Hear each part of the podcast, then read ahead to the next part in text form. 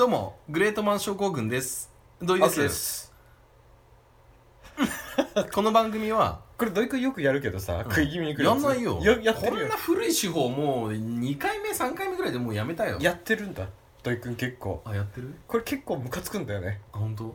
なんか俺も出花くじかれたみたいな。で思うじゃんさもうなんか次なんかうん。うぐってなるじゃん、まあなるね。だから今後やめてくんないかな、土井くん。うんでもやってないからね。やってるしね。あ本当？あとなんかちょっと「ルイです」みたいなちょっとなんかチャラついた感じにするのもやめて。いや分かった分かった。分かった全然面白くね分かった滑ってるし分かったづらいし喋りづらいし。分かったよ分かったよ。はい。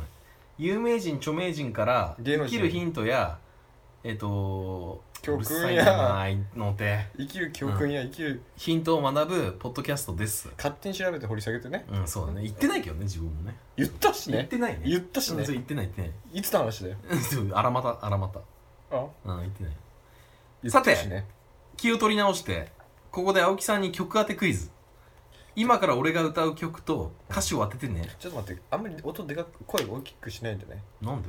いやおなんかなんで？うるさい。元気じゃん。元気キャラじゃん俺。うん。どっちかっていうと元気担当じゃん俺。俺何担当？暗いの担当。演出担当。演出担当。やだそれ。それやだよ、じゃあいくよ。うん。まず1はい。当ててよ曲を。あいいよえなんでピンポンって言った方がいい？いいや言わないでいい。俺がもういい一節だけ歌うから。い一節ってそれ言い終わった後に答えてくれあれの真似してんの？うんあの脳に咲く花のようにの人の真似してんの？うんうんしてない。なんだっけそれ？裸の大将か。肌答え裸の大将が出てこなかったよ、あ本当？うん、いくよ。いいい行くよっつってたから。いくよもう。いくよ。1いくよ。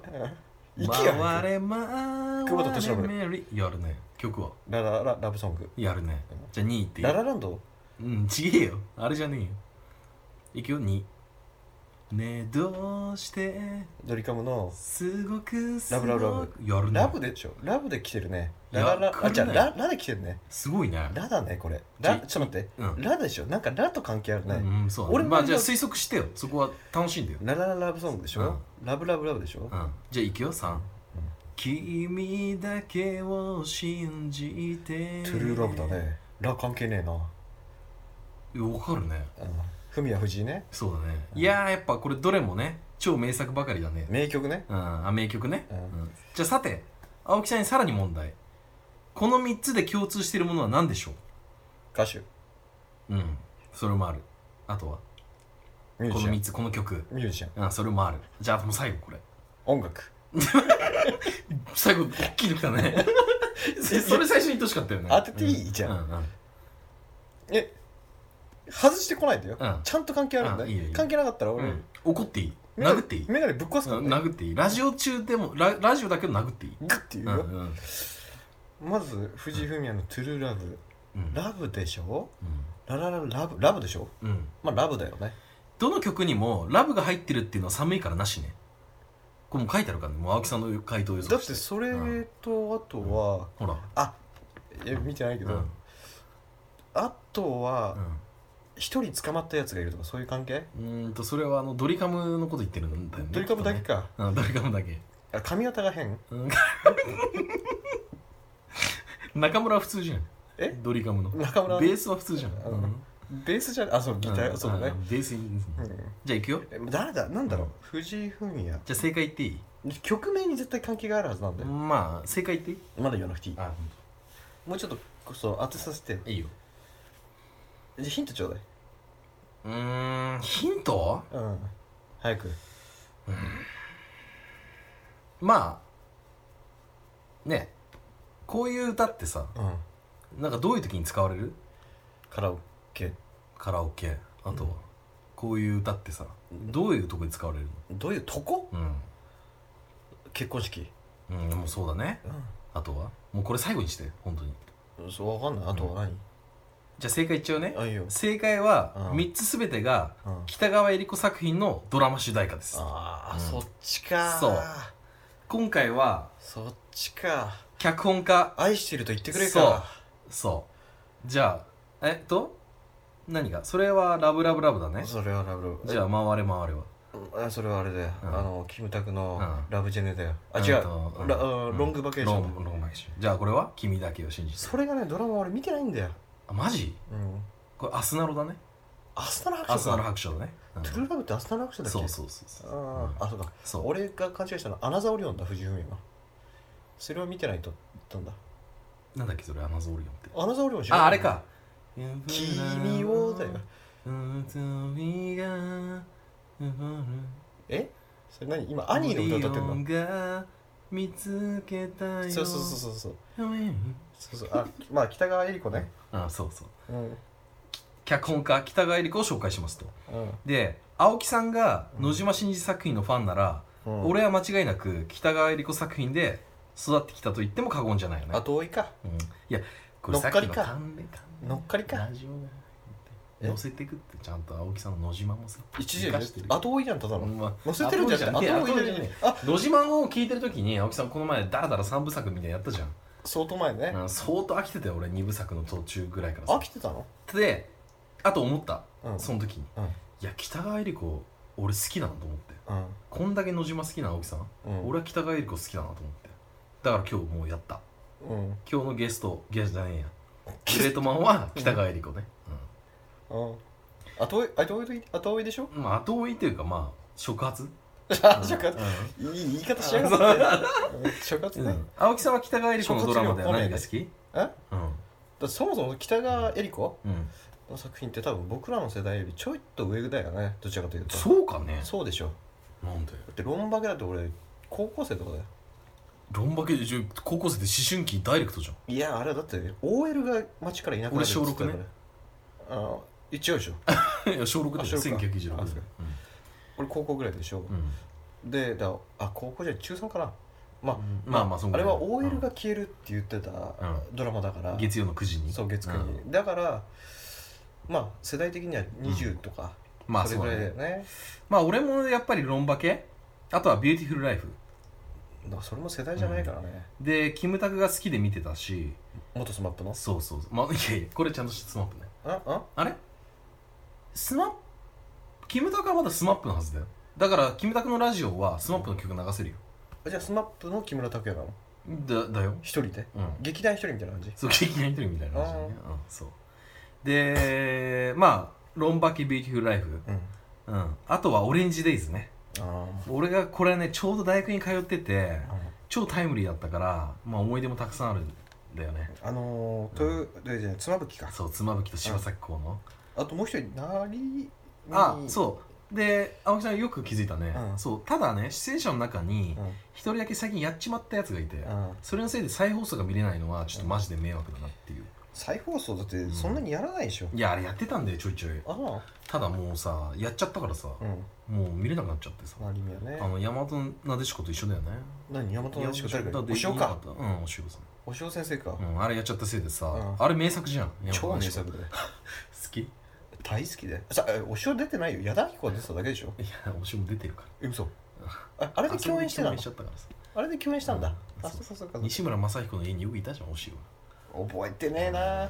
もう堤真一が魚屋さんだったってことしか覚えてないよ、だねうん、大ただ輔さんね。ただ超名作、あれ超名作じゃん？あの松島菜々子、うん。うん。あ松島菜々子だっけ？松島智子？マシュマナそれライオンか、うん。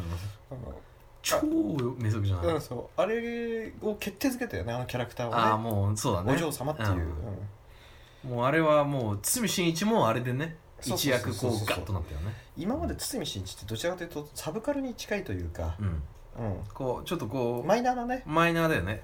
正直あの同世代で言うと豊悦とか江口洋介とはちょっと差が開いてたよねあの時はね。ちょっと前にその、なんだっけ？ピュアじゃない？ピュア。うん。でちょっと有名になったもののだよね、なもののだね、うん。顔もまあ地味っちゃ地味だよね。昔の顔だよね、うん、ううん、今見るとねまあ売れてるせいもあるんだけどかっこいいよね。ん、かっこいいね。うん、そう。で北川恵理子。うん、うんじゃあ半生をね振り返るね、1961年。ババアじゃん。岐阜県。うん。56だね。うん。美濃鴨市に生まれる、ああ美濃ね、うん、う父親は地元の信用金庫に勤めん母親は専業主婦だった。うんで岐阜県立鴨高等学校を出るとうん。早稲田大学に入学、はあ早いな、うん。急にもう大学行くの、うん、自宅から夜逃げしないの？うん夜逃げはしない。夜逃げしない。あそう。うん。自宅から通える短大やうん。名古屋の女子大に進むものと親は思っていたらしいがうん。北川は東京に進学したいという意志が強くてあ兄にしびる父親をあ兄？うん、兄にあ兄か。しびる父親を説得してもらったという、ブラザーか。うん、うなぜそんなに早稲田大学にこだわったかというと、んうん。小田和正の大ファンであー。同じ大学に入りたかったから。なるてかそういうのあるよね。さっきのさ、うん。さっきっていうかごめんね。前回の荒俣宏もさ、誰かにあり憧れて誰かっていうんだ自分で紹介したの。忘れちゃったけど。平井さんね。平井じゃあそれ平井定一に紹介して誰かだよね、もう一人紹介したい。あなんかいたね。そうそうそう。僕指示した人そうそうそうそう。ほほ堀田みたいな堀田安田違う。なんかい。たねなんかなんかそいつに憧れて慶応うん義塾大学入ったじゃん、あそうだね、うん。だそういうのもあるよね。ある。なんか土井君が前言ってたのはさ平井健一？あ平井堅が平井健一っあて誰だよ。の桑田が好きでそうそう。青学受けたけど落ちたって落ちちゃってた、うんうん、そうそう。頭が足りなかったそうそうそう。顔は濃いけどみたいな。そう。そうそう平井健一って言ってたよねうん。平井健一って誰？平井堅一って誰？誰いるよね。平井堅一ってなんだっけ？平井堅一って何？いるよね平井健一ってなんか聞いたことあるね。しっくりくるね。阪神の顎じゃね？あれ平野か。あれ平野。平野健一か。平野平野圭一ね。うん。そう。で本当はね幼少期をもっと深掘りしたかったんだけどどこ探しても情報がなくてうん断念しましたなるほど。出身の中学すらも分かんなかったんだよ、え。うん。だからあんまり情報出せない人。岐阜第二中学校じゃない？ーん。まあ鴨中じゃね？普通に言ったら。鴨中か。だって岐阜県立鴨高校でしょ？そしたらもう中学あるでしょ。じゃあ鴨中だ。鴨中。うんで1980年うん。に早稲田大学を卒業後はうん。広告代理店に入ったがうん。雑用ばかりの環境にうん。心身ともに疲れ、うん。半年で退社、あら。うん。辞めてからは、うん。半年間の療養後に、療養してたんだ。うんそう。うん。日活映さええ日活撮影所？日活ね。日活ね。うん。に入社し勤務しながら脚本を学びます、日活入れたんだ。まあ早稲田っていう肩書きがあるからうんね。まあそうだね。まあ地頭はねいいだろうしね、そして1989年月曜女のサスペンスのうん。エピソードの一つ。うん。うん「赤い殺意の館？うん」で脚本家デビューを飾ると1991年に「世にも奇妙な物語」で放送されたこれも有名だよね「ずんどこベロンチョ」で注目を集めますと。超有名だよその逸話も知ってるしね。な教えて。確か飲み屋かなんかうん。でそういう話になった気がするんだよね。北川恵理子が。そうなんかずんどこべベロンチョっていう響きがすごく頭から離れなくて飲み屋かなんかでそういう話になってずんどこベロンチョってなんだっけみたいな話になってそれを脚本に生かしてそう世にも奇妙な物語で発表したっていうような感じだった気がする。ああなるほどね。なんだかそんなようなうん。てか世にも奇妙な物語の第、うん。もう一番有名なやつって言ったらもうずんどこベロンチョだからね。あじゃあこれがでもまさにこのずんどこベロンチョを脚本してうんあの一躍注目を浴びた。草刈正雄ね。そう草あのね刈さんもう衝撃だよ。ずんどこベロンチョって。あの響きもいいんだよ。あの青木さん絶対わかるなと思ってこれ入れたんだよね。ずあのねすっごく、あの世にも奇妙な物語の話として間違いなく、うん。なんつったらいいんだろうな。尺もうん。そのストーリー性もうん。ものすごく合ってる。うんうん奇妙だしうんうん。かつその時間の使い方もうまいし、うん。その15分ぐらいの。うんうん。で草刈正雄ってその部長かなんかなんだけど、そうだね。何でも知ってんだよね、うである次の日みんながずんどこベロンチョピノを見たっていう話をしてる時にうん。自分だけ追いつけないっていうう話なんだけど、ん。それがよくてね本当にね、まだ草刈りってのがいいよね。そう。ん。うでその草刈りあの端正な顔が崩れていくのもまたいいんだよ。ね、そうだね。そう。うんで最後にずんどこベロンチョってうん。なんだっつってみんながポカーンとして終わるっていう、うん。あれこそ奇妙な物語なんだよね、うん。あれはまさにだよね。うん。代名詞的な作品だよね。あれベストワンだね。世にも奇妙な物語の。俺でもねリアルタイムで見てなかったんだよね。俺確か小学校の時リアルタイムで見た。1991年だからさ。リアルタイム。小学校の時話題になったのめちゃくちゃ。みんなでずんどこベロンチョの話したの。あじゃあ子供にも受けたんだめちゃめちゃ受けたよ。みんなでずんどこベロンチョずんどこベロンチョって言っ北川恵理子っても知ってた？知らない。もちろん小学校の時。あえじゃあ今こ結構驚いたじゃん今。え何が？小学校の時でしょ？いやずんどこベロンチョの脚本をあそれ知ってるよ。北川恵理子あ知ってたの？それ知ってる有名じゃん。そうなんだ。超有名だよ。ちょっと俺知らなくてさ。俺あの世にも奇妙って藤木直人がリメイクでしたね。ずんどこベロンチョやったの。やったやった。あれ見た時最に近最近っていうかちょっと前ね。えっと2015年ぐらいうん。にやったのを見た時に、うん。超面白いってなってあそれまで見てなかったんだ。見てなかった。やばきちでこれがリメイクって知って、うん。あ誰がやってんだろうっつって、うん。北川恵理子って知ったっていヤバ吉じゃん。うマジ？うん。それヤバ吉だよ。俺の世代知らないよみんな。知ってるよ。もうズンドコズンドコベロンチョ超有名だよ。マジ？ズンドコベロンチョって知らないの？だから青木さんがさうん。あれ？あれ？昨日ズンドコベロンチョ知らなかったの？んもうしたしたっちゃしたししてないっちゃしてない。どっち？でもしたっちゃした。したっちゃした。寝る前にえ？寝る前ね。歯磨きする前だよ。え？ズンドコベロンチョ？うん歯磨きする前。した後の方がよかっなんで？家でしてんの？たあうんいやまあ会社帰りでもしたし電車の中でもやったよ。ズンドコベロンチョ？電車の中でやったよ、電車の中で？うんただあれ端っこの方だよ。優先席のあの見えないところみんなの前でやったの？でいやはいや見えないところでやったよ。優先席のあの公共の場で？公共の場でやったよあれ。ズンドロンチズンドョコベロンチョ。青木さん。ズンドコベロンチョって何？これなんだよ。要はこれなんだよね。こういうことなんだよね、うん。ちょっと面白くてさうん。見たいんだけどさ草刈りバージョン見れないでしょ。YouTube で？見れんじゃない？うん見れるか？俺が一番好きなのは、うん。えーっとねえーっとねなんとかアフタヌーンっていううん。玉置浩博二多じゃねえの？博多もあれ面白かったね。博多も面白いね。近年まれに見る あれは面白い。うん。久しぶりにこう世にも奇妙のハードルが下がってるというかさそうだね。もうダサくしかねえなって時にそう。不意にあれ来たからそうだね。面白いと思ったねだって博多もでしょう。誰だっけそいつ。山村もみじじゃなくて。違う。名前渡辺恵里は主演ね。あそう主演だ、うん。そうだね。掘られる方ね。うん掘られる方ね じゃなくてあのねなんとかグッグッタフタヌーンだか忘れちゃったけどうん。玉置浩二が出てるうん。世にも奇妙な物語であるサラリーマンが夏の暑い夏にね定食屋に入るんだよ。うん。うん。でえーっと壁に貼られてるうん。メニューのカツ丼を頼むんだよ、うん。でカツ丼を食べるんだよ。うん。ですいません。親子丼って言うんだよ。なんで？あれ？こいつカツ丼食ったの親子丼食うんだって、うん。ああそんなに腹減ってたんだと思って、食べ平らげて。うん「えーレバニラ定食」って言うんでえやべえやつじえあのお客さん、ゃん。三テレビチャンピオンじゃん。3品目だけど、うん。みたいな。燃えやつじゃん。そう。でその次、焼きそばっていうんだよね。やべえじゃん。これもしかしてうん。メニュー表左から全部食べる気じゃっつってうん。最後全部食べるんだよね、うんでみんながうわーってなって、うん。そしたらまたうん「すいません。うん。カツ丼」っつって怖い。一番最初に戻るの。怖いね。そうするとみんなが「えっ?」てなって終わるっていう、ああ世にもだね。世にもだよね。めちゃくちゃいいよ。いいね。俺はあれが1位かもしれない、うん。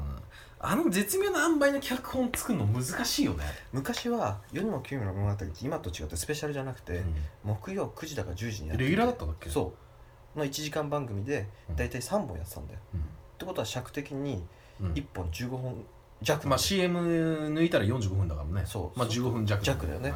それでうまく簡潔にまとめてたんだよね、今よりも今はちょっと間延びしちゃうんだよね、うん。スペシャルだからさ尺取れんじゃん、まあそうだねだから。うで、んまあ当たりがあるかなと思って見てんだけどね。見てる毎回見てるよ、うんでもないね。ただ世にも奇妙な物語はやっぱ脚本家の登竜門っていうことでうん。岩井俊二とかもあそこでねうん。書いてたりするからね。ああなるほどね。あと踊るの人とか。うん。誰？元弘かな？うん。あれ監督かな？あなんでもうん。大体みんなあそこでうん。脚本書いてるよ。じゃあ新鋭作家みたいな人たちがそうそうそうそうやる感じなの今活躍しててもうちょっと年を取ってる人は大体世にも奇妙な物語で脚本を書いている、ああなるほどね。そのそう北川もそうじゃない、うん。そうね。うん、風風風。うん。へえ。そう。でずんどこベロンチョ書きましたと、うん。で1992年。素顔のままで。うんあとね。1993年。うん。朝なる白書。うん。など連続して恋愛ドラマがヒットしうん恋愛の神様と呼ばれるようになる。あれ？東京ラブストーリー書いた人とはまた違うんだっけ？東京ラブストーリー書いてる人じゃない。あ違うか。違う。うん。で北川の作品は恋愛ドラマが多いんだけど、うん。実は主人公かヒロインにうん。障害を抱えてるケースが、ああ東京タワーとかね。ちょっと多いと。豊川悦司とかね。そうそうそうそう。あのと豊川悦司が耳難聴でさなんか呼ぶときに「ううううう」っつってたよね。覚えてる？あのそれはねあの愛してると言ってくれの。駅のホームでしょ。そうそうそうそうそうあれ泣け一番泣けるとこじゃん。ちょっとうーってきたよねあれ一番泣けるとこじゃん。泣けるとこだね。うん。あるるるっつって。そうそうそうあ耳聞こえないとこういう感じになるんだと思っちゃったね、うん。ちょっとねハードだったよね。あれオレンジデイズも誰か車椅子いなかった？えっ、と車椅子じゃない。オレンジデイズは北、えっと柴咲コウが耳聞こえない、難聴系多いね。そう。うできビューティフルライフは常盤貴子が車椅子。んだよね。でね最後はね。デッドするんだよね、 dead しちゃうね、うん。というのも障害者が多いっていうのも、うん。まあ、北川は今まで病気と隣り合わせの人生を送ってきたことにも起因しますと。えそれあれじゃないの？会社辞めて療養してたとところぐらいじゃないの？それ以外にも病気あったの、まあまあいろいろあるんだよ。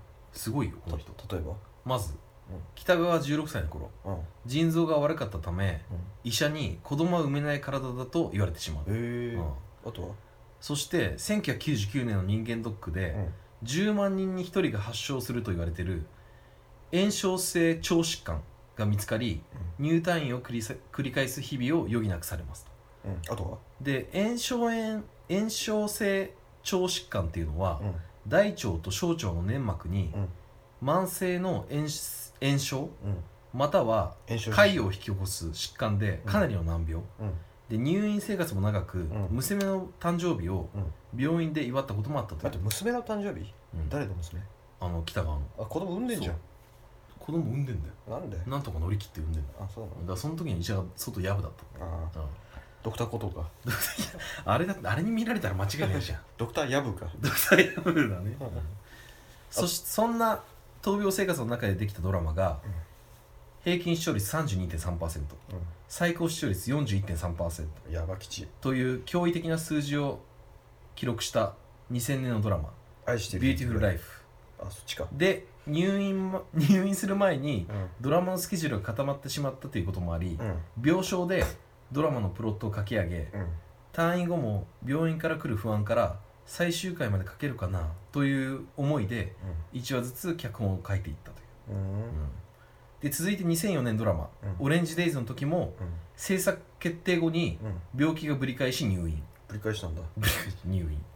うん。病院のベッドでうん。主演の妻夫木と柴咲コウの顔を切り抜いてうん。ノートに貼って名前を考えていたり脚本を書いたりしたという。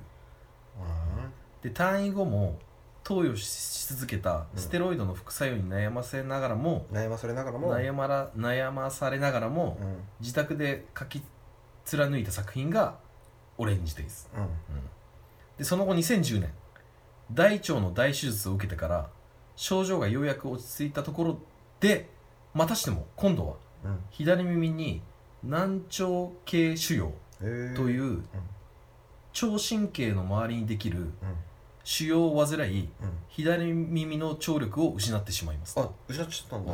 うん。でこらここら。こらで見て。俺怒られたの今。こらもうこんな病弱だよ。ホラじゃねえんだ。北川入ホラなんだ。命かけてたよね。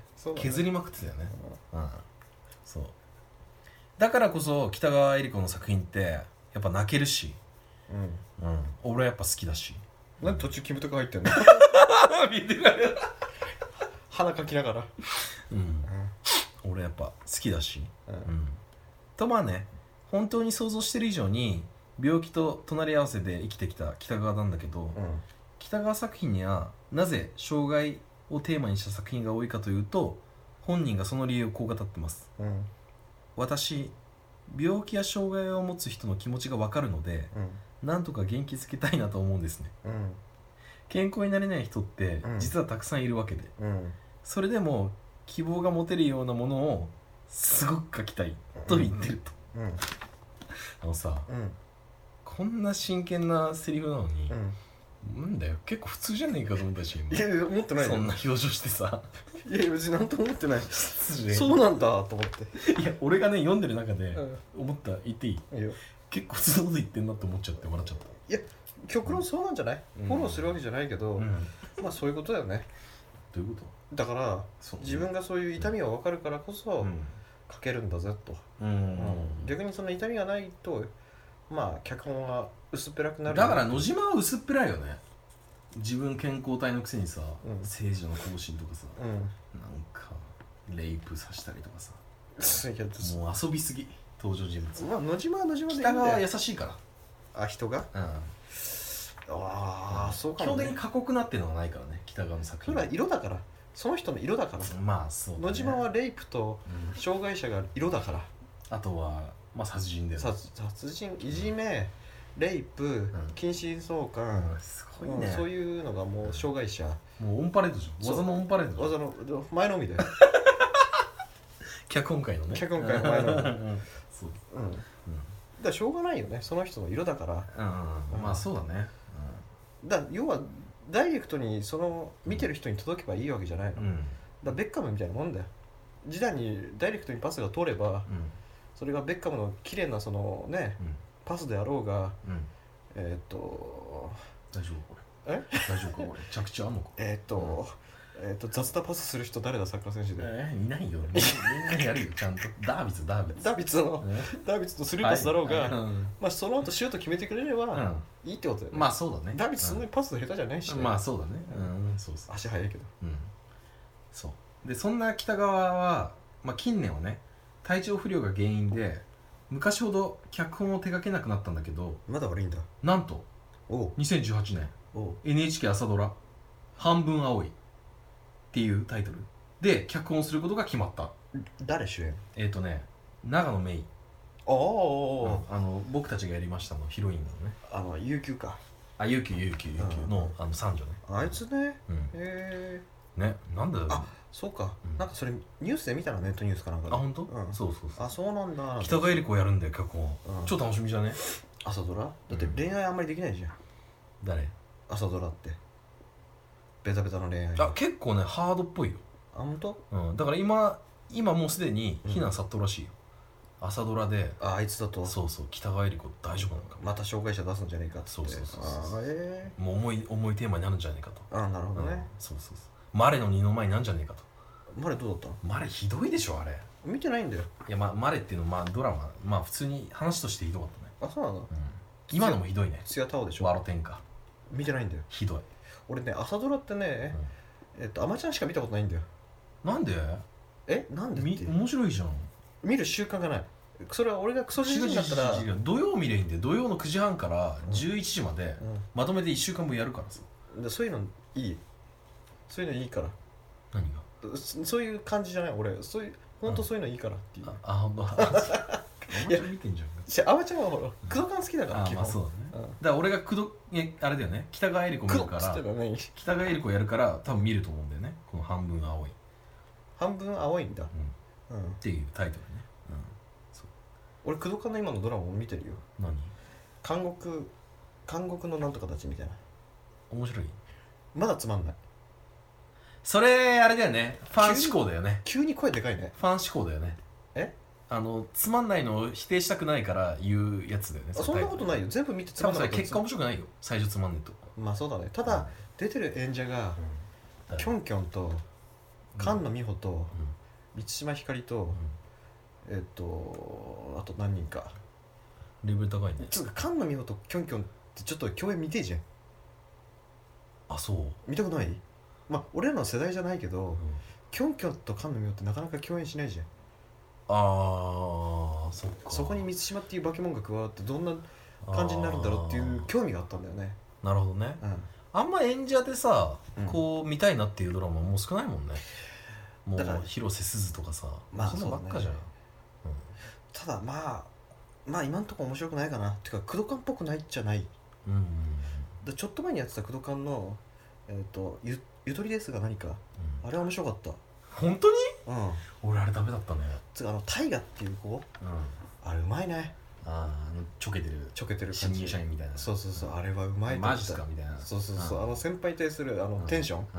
まあいるもんねああいう。ああいうかうんそう。うわいるいるっていう感じ。あれが良かった。はいどうぞ。あれいやもう終わりなんだけどね。あいい？終わり？うんとまあねうん病気と戦いながら、うん。その病気の中から数々の名作を生み出してきたうん。ヒットメーカー北川恵理子。てか他に何があるの？さっき言った34作品ぐらいしかないじゃん。言ってるのって。いやあとねほんとこんぐらいなんだよね。え？じゃああんまりヒロンットメーカーバケ愛してくれると言ってくれ。アスナル白書ロロンバケと愛してくれと言ってくれ？素敵のままで。あとオレンジデイズ。うん。あとこんぐらいなんだよ本当に。だってオレンジデイズ以降は本当に病気であそっか。ほとんど書いてないからね脚本。もだからロンバケとその、愛してるってことを言ってくれ、うん。それがバケモンすぎるんだよね、そうだね。まあ、特にロンバケ？それ社会現象じゃん、そうだね。セナマンでしょ、セナマン、うん。まあ、キムタクを押し上げたもんね。まあアソナル白書で木村拓哉っていうのを存在を認知させてからの、おやおやってね。そうそうそうんなんかちょっとやばい子がいるよっていう、そっからのロングバケーションだからね。その前にキムタクってなんか間挟んだっけ？アスナロとロンバケの前間、ああるのかもしれないけど、うん。なんかあんまりイメージないよね。ないねなんかアスナロの後もうすぐロンバケって感じだよね。ででその後ラブラブじじゃないいって、そうそうそうそうそう。だからそうだね。うん。アストラの時もキムタク主演じゃないしね。全然知りじゃない、筒井道隆？うん。安隆ああれが主演だし若者すべてがあるわ間。アソナロと。ああ若者すべてでうん。ちょっと爆発したんだよキムタクが、そうだね。あの殺されるシーンで。あのタバコ吸うシーンで血だらけで。あ荻原正人荻原さんますうん。荻原流れと荻 本当に死んじゃったやつそうそうそうそう。今言って言うべきか迷ったね。ちょっと両親出たよね。そうそう。うん。トゥモローネバーノーツになっちゃったよねそうそうそう。まあそんな北川恵理子うんの反省はいかがだったでしょうか？以上。ありがとうございました。ありがとうございました